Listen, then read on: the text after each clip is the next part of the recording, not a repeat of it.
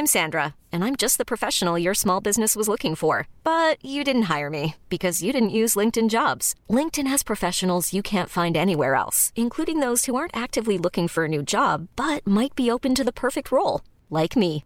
In a given month, over 70% of LinkedIn users don't visit other leading job sites. So if you're not looking on LinkedIn, you'll miss out on great candidates like Sandra. Start hiring professionals like a professional. Post your free job on linkedin.com/achieve today. On n'est pas bien À la fraîche Minute Papillon. Bonjour, c'est Anne-Laetitia Béraud. Bienvenue dans Minute Papillon, le flash de midi 20 du jeudi 22 novembre. Gilets jaunes, sixième jour de mobilisation sur les routes, globalement en recul avant un rendez-vous fixé samedi à Paris contre les hausses des carburants. À La Réunion, la situation reste tendue avec une nouvelle nuit de violence, une crise qualifiée de grave par Emmanuel Macron sur Twitter qui annonce des militaires pour rétablir l'ordre public. La contrôleur des prisons, Adeline Azan, s'alarme des conditions de détenus des personnes âgées et handicapées. Dans un avis, elle recommande que leur peine soit le plus souvent possible effectuée en milieu ouvert.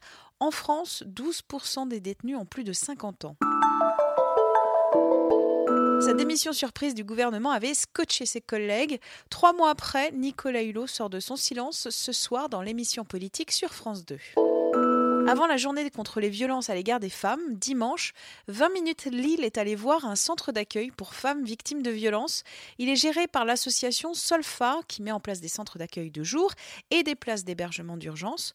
Et comme le rapporte notre journaliste Gilles Durand, il existe bien une volonté politique, mais la situation reste inquiétante et les structures sont débordées.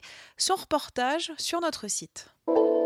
Finaliste de Nouvelle Star l'an passé, Yada Mandres lance une campagne de financement participatif pour financer son premier opus. Notre journaliste Fabien Randan a rencontré l'artiste de 20 ans, originaire du Venezuela. Le visa d'artiste, la nostalgie, l'espoir en France, le premier concert. Le jeune homme s'est longuement confié. Une interview à retrouver sur 20 minutes.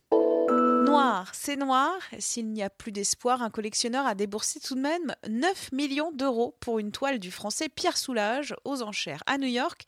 Un record pour l'artiste aveyronais de 98 ans. Minute Papillon, rendez-vous ce soir 18h20 avec de nouvelles infos.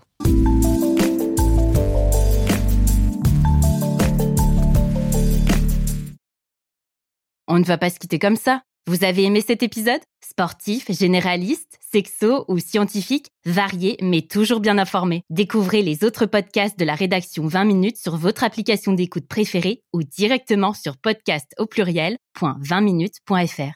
Et merci de nous avoir écoutés.